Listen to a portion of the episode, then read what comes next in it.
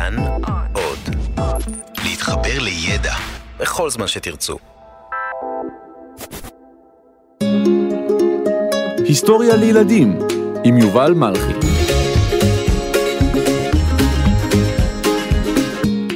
תרבויות דרום אמריקה שנעלמו.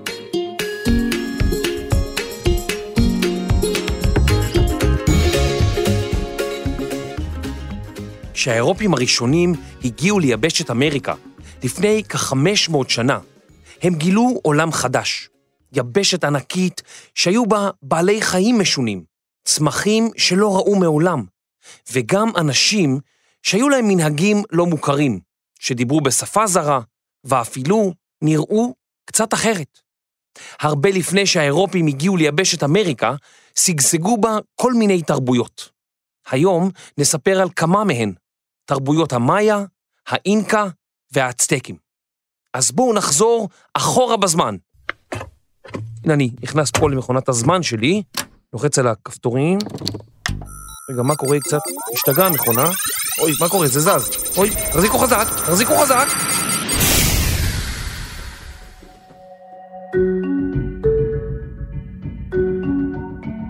בשנת 1492 גילה כריסטופר קולומבוס את יבשת אמריקה. מיד לאחר גילויה החלו הספרדים לשוט לשם. הם הקימו כפרים באזורי החוף, והחלו במסעות אל פנים היבשת. אלו שנשארו להתגורר ביבשת אמריקה ולא חזרו לספרד, נקראו מתיישבים. הספרדים רצו לכבוש שטחים רבים ככל האפשר, כדי להשתלט על האוצרות והזהב שהיו בהם, ולהפוך את ספרד לאימפריה בינלאומית באמצעות כיבוש השטחים וכפייה על הילידים שהתגוררו ביבשת אמריקה להתנצר. להתנצר פירושו להפוך לנוצרים.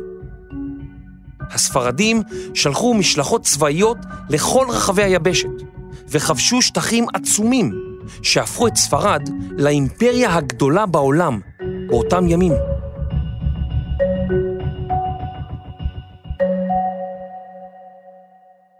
פחות מ-30 שנה לאחר שהחלו ליישב את יבשת אמריקה, בשנת 1519, החליט המתיישב הספרדי ארנן קורטס לצאת למסע.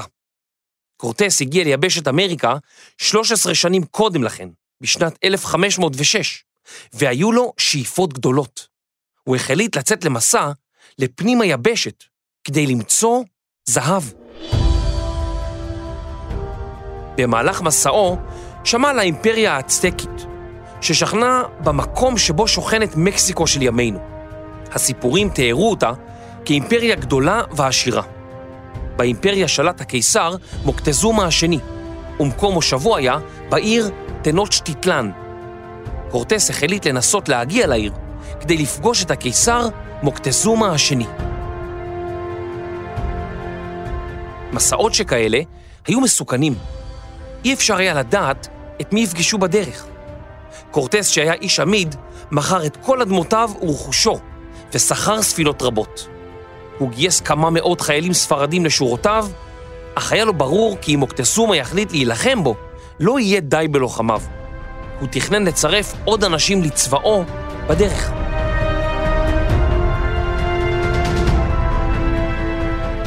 קצת לפני שיצא לדרכו, מושל ספרד באמריקה, שנקרא מושל ספרד החדשה, החל לחשוש.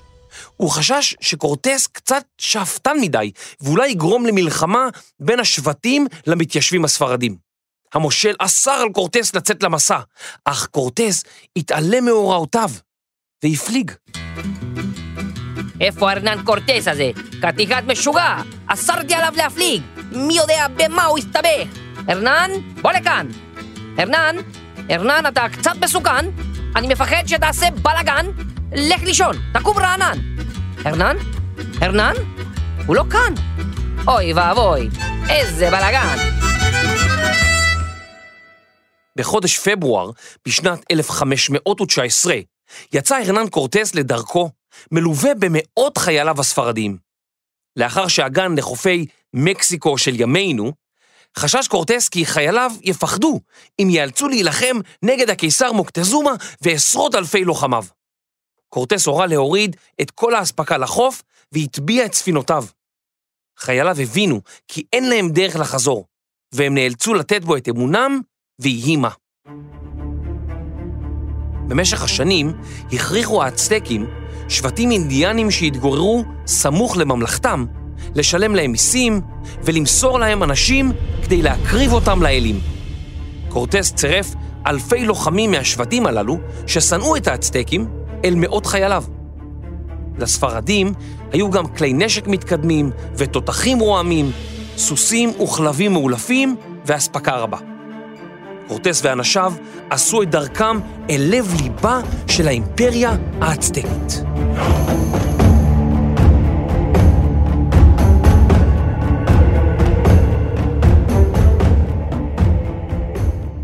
בשנת 1519 הגיעו קורטס, חייליו הספרדיים והלוחמים האינדיאנים שגייס לבירת ממלכת האצטקים, לעיר טנוצ'טיטלן, השוכנת במקסיקו של ימינו, בחלקה הצפוני של מרכז אמריקה, מדרום לארצות הברית.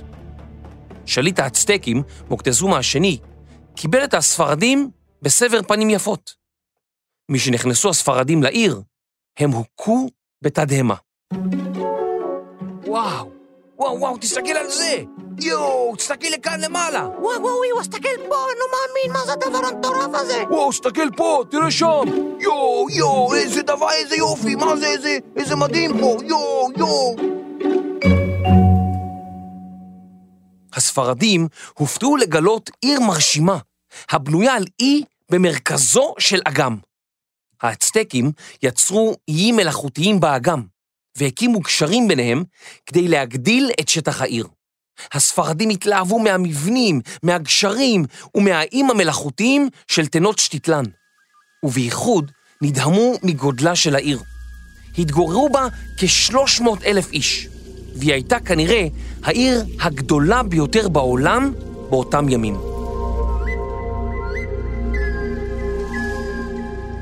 הטירות האצטקיות שהספרדים ראו היו מפוארות לא פחות מטירות אירופיות, והפירמידות האצטקיות היו מעוררות השראה כמו הפירמידות המצריות.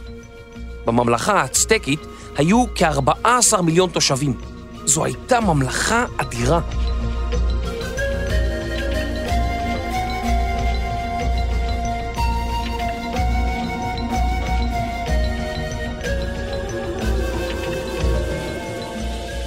הספרדים גילו כי האצטקים נהגו לשחק במשחק הטלצ'טלי, שממש דומה למשחק כדורסל. האצטקים היו מנסים לקלוע כדור כבד מאוד אל תוך חישוק שהותקן על קיר גבוה.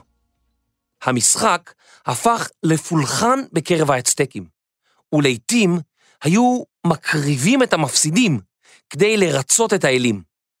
אני לא חושב שמישהו אמר שם, לא נורא שהפסדתם, העיקר ההשתתפות. לאן אתם לוקחים אותי? הלו? הלו? משהגיעו קורטס וחייליו לעיר, הם לא ידעו אם האצטקים יילחמו בהם או לא. הם קצת חששו, מפני שלרשותו של המלך האצטקי עמדו עשרות אלפי לוחמים. המלך קיבל את פניו של קורטס והחליט למסור לידיו את העיר. רגע, רגע, רגע, רגע, רגע, רגע. הוא פשוט מסר להם את השלטון? איך זה יכול להיות? למה ששליט חזק כל כך ימסור את ממלכתו לזרים? כשהשליט מוקטזומה השני ראה את הגנרל הספרדי הרנן קורטס, הוא האמין שהתגלה לו אל. צבע עורם של האצטקים היה חום בהיר עד חום כהה, ועל פי האמונה האצטקית, ביום מן הימים היה אמור להופיע אל בדמות אדם לבן עור. שליט האצטקים האמין שקורטס היה אותו אל. הוא קידם את פני הספרדים במתנות והורה למסור להם את השלטון על העיר. קורטס ניצל את אמונו של מוקטזומה ושבה אותו בארמונו שלו. מוקטזומה קיבל זאת בלב שלם, שהרי האל מצווה עליו. מה לעשות?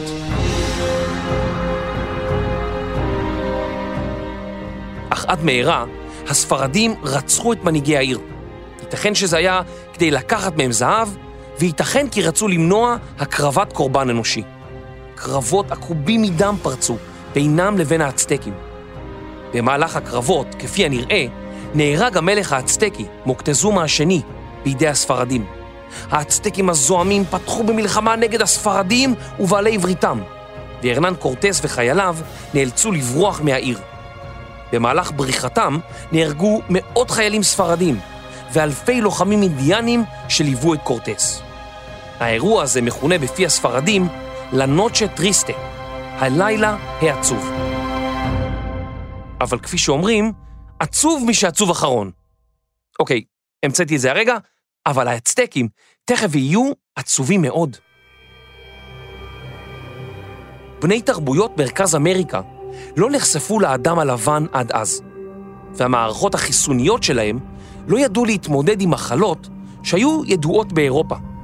בעוד האירופים פיתחו עמידות לחיידקים ולמחלות מגוונות, המערכת החיסונית של אנשי יבשת אמריקה לא הכירה את המחלות הללו.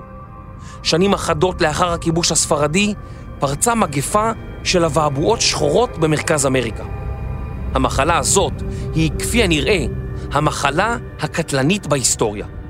מיליוני תושבים מקומיים נפלו קורבן למגפה, והדבר עזר לספרדים לכבוש חלקים נרחבים ביבשת אמריקה, אף שהיו מעטים ביחס לאוכלוסייה המקומית. האצטקים נדבקו גם הם במחלה, ומנהיגם החדש, קוויט לוואק, מת גם הוא, כמו אצטקים רבים אחרים. שנה לאחר שעזב את טנוצ'טיטלן, חזר אליה קורטס, ועם עשרת אלפים לוחמים אינדיאנים, כבש אותה, החריב אותה, והרג מאות אלפים מתושבי הממלכה כולה. בשנת 1521, שנתיים בלבד לאחר שיצא למסעו, הכניע קורטס את האימפריה האצטקית האדירה. על חורבות העיר טנוצ'טיטלן הוקמה העיר מקסיקו סיטי, בירת מקסיקו של ימינו.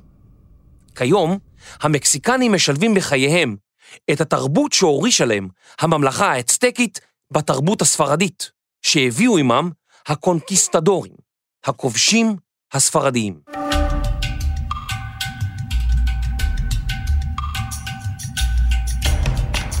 מאות שנים לפני שהאירופים הגיעו ליבשת אמריקה, פרחה בה תרבות המאיה.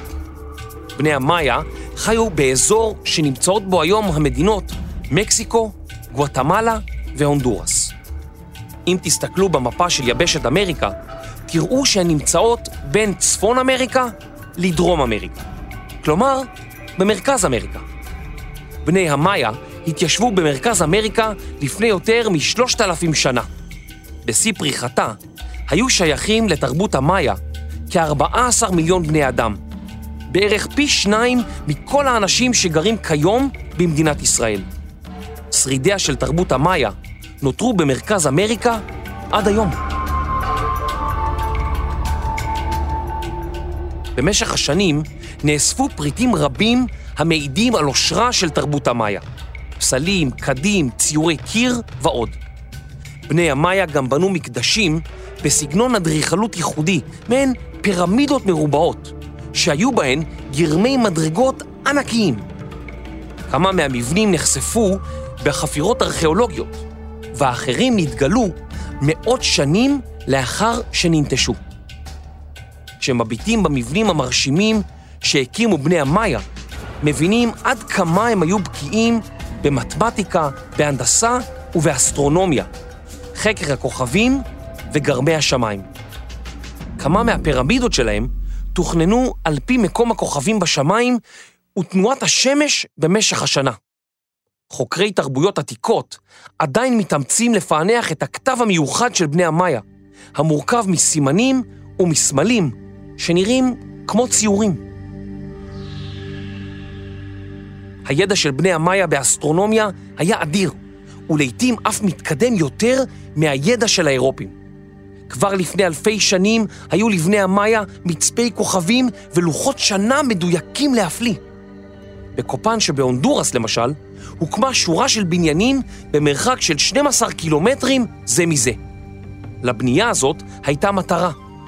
כאשר ראו למשל מבניין 10 את השמש שוקעת מעל בניין 12, ידעו שהגיעה העונה לזריעת התירס. במקומות אחרים השתמשו בידע שלהם על מיקום השמש ועל גרמי השמיים, כדי לדעת למשל מהו היום הארוך ביותר בשנה. הידע האסטרונומי שלהם היה כה מתקדם, עד כי הם ידעו לצפות ליקויי חמה וירח עתידיים. במסגרת הידע הזה, לעתים היו כהני הדת מזהירים את האנשים כי מחר הם עומדים להעלים את השמש. וכך, כשהיה מתרחש ליקוי חמה, שצפו כהני הדת, התושבים התפללו אליהם שיצילו אותם. ואז הליקוי הסתיים, והשמש שבה והופיעה. אנשי המאיה הפשוטים האמינו כי כהני הדת הצילו את השמש מידיה של מפלצת גדולה. בני המאיה לא חיו באימפריה אחת גדולה, אלא בכמה ממלכות קטנות, שבכל אחת מהן הייתה עיר גדולה ומרכזית. סביב אותה העיר נבנו כפרים שסיפקו את המזון לתושבי הממלכה. בעזרת מערכות מתקדמות להובלת מים, גידלו התושבים בעיקר תירס, שעועית, דלת ופלפל חריף. הנה, יש לי פה פלפל חריף של אנשי המאיה, אה, מצאתי אותו איפשהו, אה, בואו נטעם אותו רגע, הנה אני טועם. אה, פלפל, זה לא... זה לא כל כך... אה, אה, טוב, נו, אני חייב מים. רגע, שנייה, אני חייב מים. אוי, זה חריף, זה חריף, אוי, אוי. זה פלפל באמת חריף? הדבר המפתיע הוא שאנשי המאיה לא השתמשו בגלגל, שכבר הומצא בזמנם. הם לא הכירו את המתכת ולא היו ברשותם בהמות, כמו סוסים או שברים. את האבנים הגדולות שהביאו למקדשים שלהם, הם סחבו בעצמם, בעיקר באמצעות מזחלות וחבלים. עם זה, ברור שאנשי המאיה הכירו את הגלגל והשתמשו בו לצעצועים וללוחות השנה. באזורי הג'ונגל הסבוך שחיו בהם, היה קשה מאוד לנוע בעגלות, ובמיוחד כשלא היו ברשותם בהמות שיכלו לרתום אליהן. בני המאיה קשורים גם קצת אליכם. כבר לפני מאות שנים רקחו בני המאיה משקה, שהם כינו בשם משקה האלים. משקה מריר עשוי מפולי קקאו, שנחשב לבעל יכולות ריפוי. בחפירות הארכיאולוגיות גילו ציורים של בני המאיה לוגמים מהמשקה הזה. האירופים לא כל כך אהבו את המשקה המר, והוסיפו לו סוכר. כך הוא הפך לשוקו. אז בפעם הבאה שאתם מבקשים שוקו מההורים, תגידו להם שזה לצורך מחקר של תרבות המאיה. ובמקום לבקש שוקו, נסו לבקש את משקה האלים. הילדים בשבטי המאיה לא הלכו לבית הספר. הם עזרו לזקני השבט, טיפלו במשק הבית ועזרו להוריהם בחקלאות. הם עבדו קשה מאוד מגיל צעיר, וכשמלאו להם 15 שנים, הקימו משפחות משלהם. ממלכות המאיה החלו ליפול במאות התשיעית והעשירית לספירה, לפני אלף שנים בערך. עד היום לא ידוע לנו בדיוק למה. יש חוקרים הטוענים כי הממלכות נלחמו זו בזו. אחרים טוענים כי בני העם מעשו במיסים שהטילו עליהם הכוהנים והמלכים, ופתחו במרד נגד השלטון. ויש גם חוקרים המסבירים כי שנים של בצורת גרמו לאובדן העוצמה של בני המאיה. תהא הסיבה אשר תהא, ואולי כל הסיבות נכונות, תרבות המאיה המפוארת התפוררה. בני המאיה נטשו את עריהם המתקדמות, ועברו להתגורר בעיקר בכפרים ובעיירות קטנות ונידחות. כשהגיעו האירופים אל יבשת אמריקה, ובייחוד הספרדים, הם רצו לכבוש את השטחים שבהם התגוררו אנשי המאיה. אנשי המאיה כבר לא היו מאוחדים, וכלי הנשק שלהם היו פרימיטיביים יחסית. הם השתמשו בחץ וקשת, בחניתות שהטילו למרחקים, ובצינורות חלולים, שמהם נשפו חיצים קטנים. כשבאו הספרדים, לא היה לבני המאיה סיכוי מול כלי הנשק המתקדמים שלהם, שריוני הברזל שלהם, ונגד הרובים והתותחים שהשמיעו רעש מפחיד. רוב אנשי המאיה נכנעו ונאלצו לשרת את השלטון הספרדי. הספרדים ניסו לאלצם לוותר על מנהגיהם ועל דתם ולהתנצר, להפוך לנוצרים. למרות הכיבוש הספרדי, כמה משבטי המאיה הצליחו לשמור בכל זאת על המאפיינים התרבותיים הייחודים להם ועל שפת אבותיהם. כיום, צאצאי בני המאיה ששרדו מן הכיבוש הספרדי מתגוררים במרכז אמריקה, והם מונים כמה מיליוני אנשים.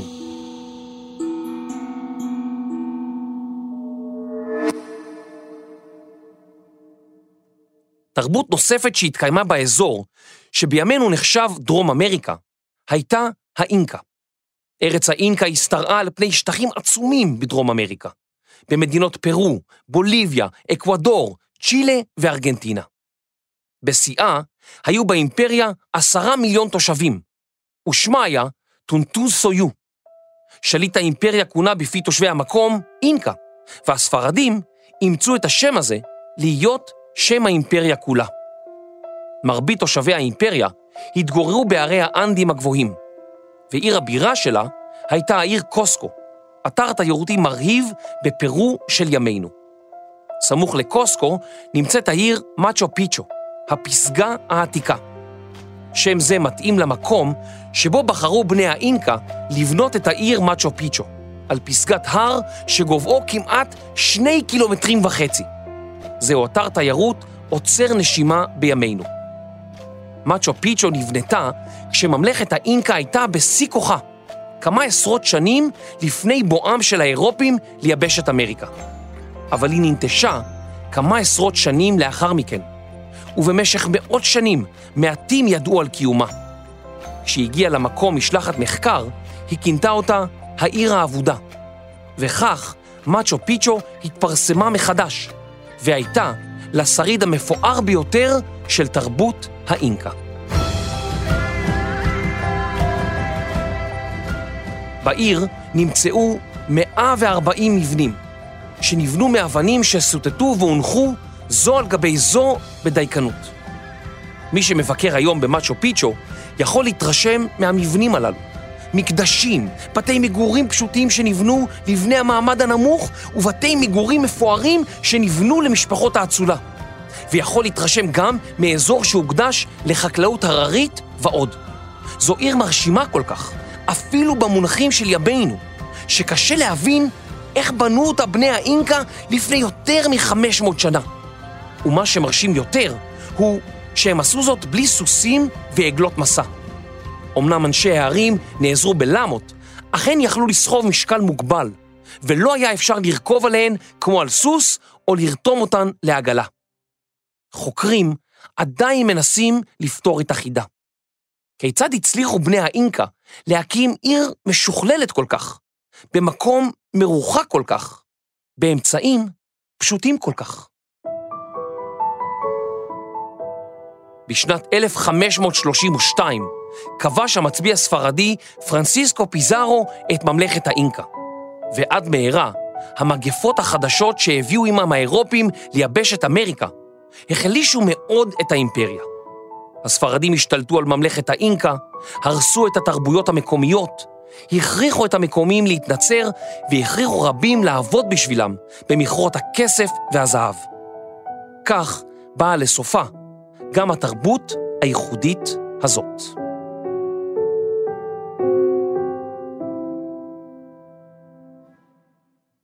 אנחנו ממריאים מהעיר האבודה של האינקה כדי לחזור מהטיול שלנו ביבשת אמריקה. רוצים להצטרף אליי להשתתף בפולחן של האצטקים? זאת אומרת, לשחק כדורסל?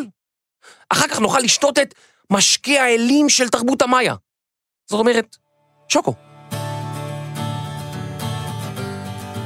אם תגיעו באחד הימים ליבשת אמריקה, תוכלו לטפס למקדשים של בני המאיה, לצפות בשרידי הערים האצטקיות, ולחזות בעיר המדהימה מאצ'ו פיצ'ו. נכון שזה נשמע קצת כמו משהו שאומרים למישהו שהתעטש? אצ'י! מאצ'ו פיצ'ו. אצ'י! מאצ'ו פיצ'ו.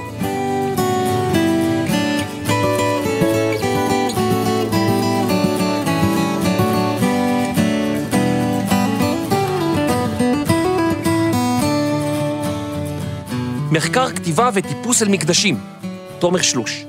עריכה וקריינות, יובל מלכי. עריכת לשון ואלופת ישראל בטלת שטלי, סמדר כהן. הקלטה וכיבושים, אלון מקלר.